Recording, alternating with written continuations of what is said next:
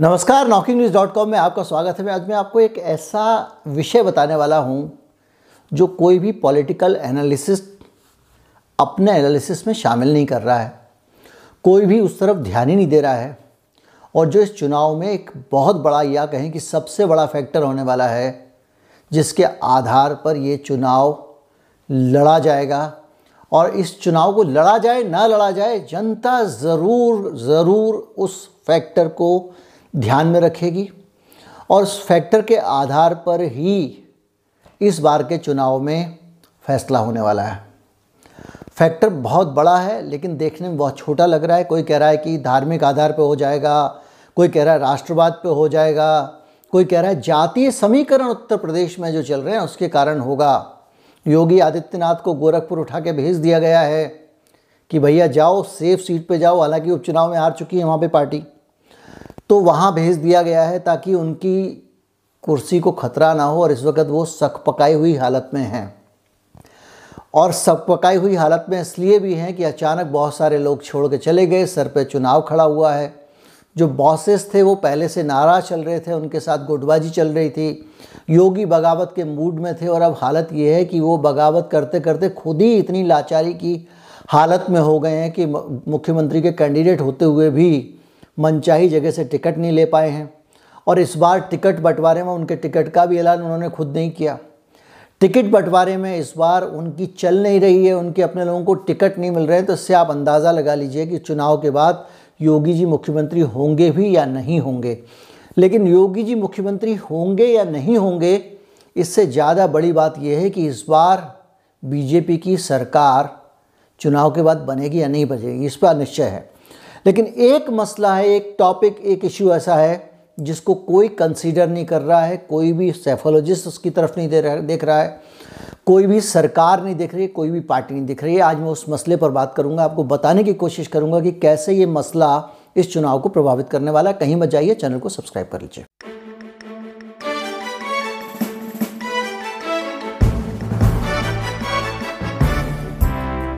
ये चुनाव corona virus की तीसरी लहर के बीच आ रहा है। दो लहर आ चुकी हैं और एक ये तीसरी लहर चल रही है। लहर का मतलब केसेस की संख्या से होता है फैटलिटी से नहीं होता है इनके लिए। अदरवाइज़ तो कुछ भी नहीं है। अगर आप किसी और दूसरे वायरल जब फैलता है, उसको भी नापेंगे तो उसके भी केसेस बहुत निकल आएँगे। बड़ा सवाल इस बात का है कि फैटल कितना है। लेकिन हमारा आज टॉपिक ये नहीं है। हमारा टॉपिक ये है कि बहुत सारे सवाल सोशल मीडिया में अलग अलग जगहों पे यूट्यूब पे, बाकी जगहों पे। कठोर सेंसरशिप के बावजूद, कठोर सेंसरशिप के बावजूद लगातार उठते रहे। लोग व्हाट्सएप पे, दूसरी जगहों पे उन पे चर्चा करते रहे। और वो सवाल हैं, सरकार का कोरोना के मामले में भूमिका, कोरोना का प्रबंधन। हाल में आपने सुना होगा कि पाकिस्तान के जो प्रधानमंत्री हैं, इमरान खान, उन्होंने एक बयान दिया।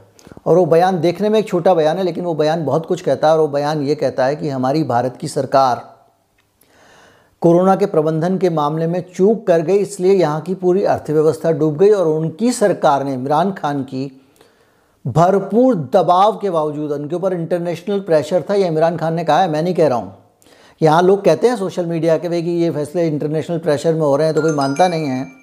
लेकिन इमरान खान ने कहा है कि भरपूर दबाव के बावजूद हमने किसी भी तरह से वहाँ पे लॉकडाउन नहीं लगाया और उसकी वजह से पाकिस्तान की इकोनॉमी संभल गई। डीजल, पेट्रोल के दाम वहाँ काबू में हैं। हिंदुस्तान ने अपनी तबाही कर ली। आज हिंदुस्तान के अंदर हालात देखें, गुर्बत देखें, उनकी मीशत का हाल देखें, वो किधर थी, पाकिस्तान किधर था? आज अल्लाह का शुक्र है, पाकिस्तान किधर है और हिंदुस्तान की तबाही कितनी और भारत के मुकाबले वो बेहतर है। इमरान खान का दावा है, आप कुछ लोग कहने लगेंगे, आपको इमरान खान की बात बड़ी ऑथेंटिक लगती है। ये सब है एक एक प्रजाति है इस तरह की। तो इमरान खान ने ये कहा है, अब उस पूरे घटनाक्रम के बीच में अब बात आती है भारत के कोरोना प्रबंधन की। भारत में आदमी सड़कों पे तिल तिल के मर रहा था। पुलिस वाले लोगों को पैदल घर नहीं जाने दे रहे थे। जहाँ सड़क पे आदमी पैदल जाता दिख जाता था, सरकार की बदनामी ना हो, इसलिए उसको उठा के पकड़ के बंद कर देते थे। बारात घरों में ले जाते थे। भीड़ की भीड़ लोगों को पीटा गया था। ये कोरोना प्रबंधन का आम गरीब मजदूर पे प्रभाव था। अब बड़ा सवाल इस बात का है कि वो आम गरीब मजदूर इस चुनाव में उस प्रबंधन को कंसीडर करेगा कि नहीं करेगा? आप हो सकता है करें, ना करें।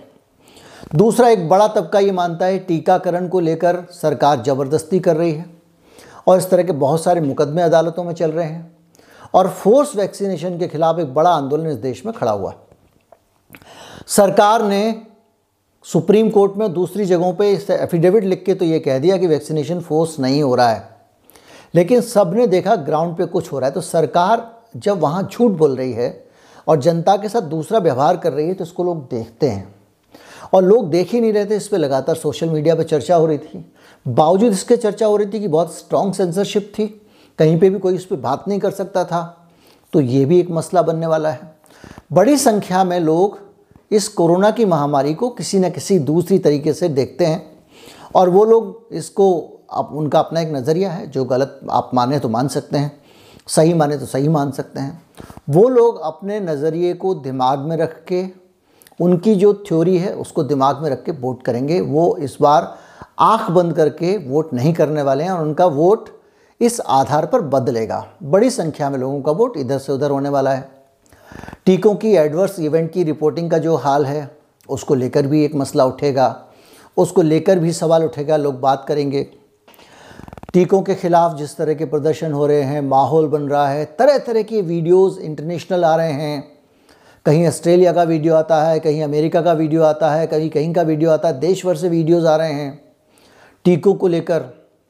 वो भी एक माहौल बना है, एक बड़ा माहौल टीका विरोधी भी बना है इस चुनाव में, जो सोशल मीडिया में दिखाई देता है साफ़ साफ़ दिखता है। मैं ये नहीं कह रहा हूँ कि वो लोग सही कर रहे हैं या गलत कर रहे हैं इस पर मैं अपना कमेंट रिज़र्व रखना चाहूँगा, लेकिन टीके को लेकर एक बड़ी संख्या में लोगों में तरह तरह के प्रश्न हैं उन प्रश्नों का उत्तर देने में सरकार नाकाम रही है। सरकार कहती कुछ रही और करती कुछ रही। सरकार आपके सामने कहती रही कि ज़बरदस्ती नहीं करेंगे, लेकिन ज़बरदस्ती करते बहुत सारे लोगों के पास वीडियो है, बहुत सारे इवेंट्स हैं और बड़ी संख्या में लोगों ने टीके को लेकर कुछ सवाल पूछे, टीके के साइड इफ़ेक्ट को लेकर सवाल पूछे, टीके के कारण होने वाली दिक्कतों को लेकर सवाल पूछे, जिनके संतोषजनक उत्तर नहीं मिले या सरकार ने उस तरफ़ ध्यान ही नहीं दिया कि इसको समझाया जाए। तो इन सारी चीज़ों के कारण एक माहौल बना है और ये फैक्टर जो है ये जाति, धर्म, विकास, विनाश, इस सबसे अलग एक फैक्टर है, क्योंकि ये जो तबका है, ये मानता है कि ये जो जो कुछ भी हो रहा है, ये विदेशी दबाव में हो रहा है, विदेशी व्यवस्था को संतुष्ट करने के लिए हो रहा है, पूरी दुनिया के कुछ ताकतों को खुश करने के लिए हो रहा है। जैसे पाकिस्तान के लिए इमरान खान ने कहा कि उनके ऊपर प्रेशर था, वो नहीं माने। एक ग्लोबल प्रोटोकॉल में हो रहा है। पूरी दुनिया में एक प्रोटोकॉल है, एक साथ चीज़ें तय होती हैं, नीतियाँ तय होती हैं, उसको लेकर हो रहा है। टीका लॉबी का जो एक्सटॉर्शन है, टीका लॉबी की जिस तरह की धमकियाँ हैं, टीका बेचने वाला देश छोड़ के भाग जाता है, फिर चुपचाप से आ जाता है। जब महामारी होती है, सारे अमीर लोग देश छोड़ के भाग जाते हैं उस दौरान। तो ये सारी चीज़ें कहीं ना कहीं लोगों के दिमाग में रजिस्टर हैं और पूरे दौर में, दो साल में, इस तरह का कंटेंट लोगों की आँखों के सामने से लगातार गुजरा है। सोशल मीडिया पे व्हाट्सएप पे ट्विटर पे, जहाँ जहाँ जो जो बाद में फेसबुक पे आया, फिर बाद में उड़ गया यूट्यूब पे वीडियोस आए, उड़ गए।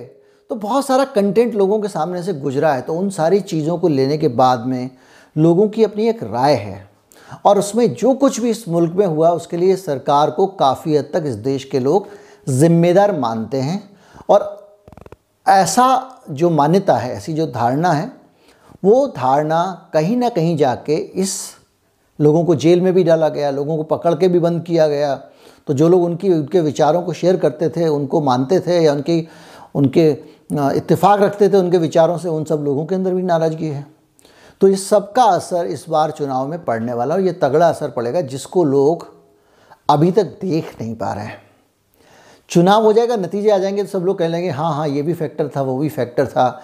लेकिन वोट लेकर लोग तैयार हैं, क्योंकि दो साल से वो तड़प रहे हैं। कोई उनकी सुन नहीं रहा है, कोई उनको जवाब नहीं दे रहा है, कोई उनको समझा नहीं रहा है। गलत हैं तो ये समझाने वाला कोई नहीं है, सही है तो ये बताने वाला कोई नहीं है। तो इसलिए इस बार कोरोना और कोरोना को लेकर जो जितनी भी चीज़ें चल रही हैं, बहुत सारी कॉन्स्पिरेसी थ्योरीज भी चल रही हैं, वो सारी चीज़ें मिला के इलेक्शन पे बड़ा इम्पैक्ट डालने वाली हैं। जो कहीं ना कहीं कंसिड्रेशन में नहीं है और वो इस बार कंसिड्रेशन में रहने वाला है। जिस तरह के लोगों ने सड़कों पे मौतें देखी, जिस तरह से गाड़ियों में ऑक्सीजन में तड़पते हुए लोग देखे ऑक्सीजन की किल्लत देखी ऑक्सीजन के लंगर दुनिया में पहली बार इतिहास में देखे, अस्पतालों में एंट्री नहीं मिलती थी, मरीजों को इलाज नहीं मिल रहा था, कोरोना तक या दूसरे मरीजों को भी इलाज नहीं मिल रहा था, वो सब भी देखा और उस दौरान सरकार की दादागिरी भी देखी। कि किस तरह से जो हॉस्पिटल ऑक्सीजन की कमी की रिपोर्टिंग करते थे, उन्हीं के खिलाफ़ कार्रवाई कर दी गई। उन्हीं को धमकी दी गई कि आपका हॉस्पिटल सील कर देंगे। कितने अस्पताल सील हुए, जब सबसे ज़्यादा इलाज की ज़रूरत थी। तो वो सारी चीज़ें लोगों के कंसिडरेशन हैं, लोगों ने लॉकडाउन देखे हैं, सड़कों पर डंडे भी खाए हैं। तो इस तरह से मिला के ये एक ऐसा टॉपिक है, जिस पे कोई ध्यान नहीं दे रहा है इस इलेक्शन में ये टॉपिक मौजूद है। और ये बड़ा टॉपिक है और ये मायने रखता है। और इस चुनाव में इस टॉपिक के आधार पर काफ़ी वोट प्रभावित होंगे। उम्मीद करता हूँ आपको मेरा विश्लेषण अच्छा लगा होगा, आपको ये जानकारी ठीक लगी होगी। अच्छी लगी हो तो ज़्यादा से ज़्यादा लोगों तक तो पहुँचाएँ। चैनल को सब्सक्राइब नहीं किया तो कर लें। सपोर्ट करना चाहते हैं तो हमारा यू पी आई डिस्क्रिप्शन में है उसके ज़रिए आप भुगतान कर सकते हैं और कई जगह पे आपको स्क्रीन पे बारकोड भी दिखेगा, उसको स्कैन करके भी आप भुगतान कर सकते हैं। उम्मीद करता हूँ वीडियो अच्छा लगा होगा। नमस्कार, जय हिंद।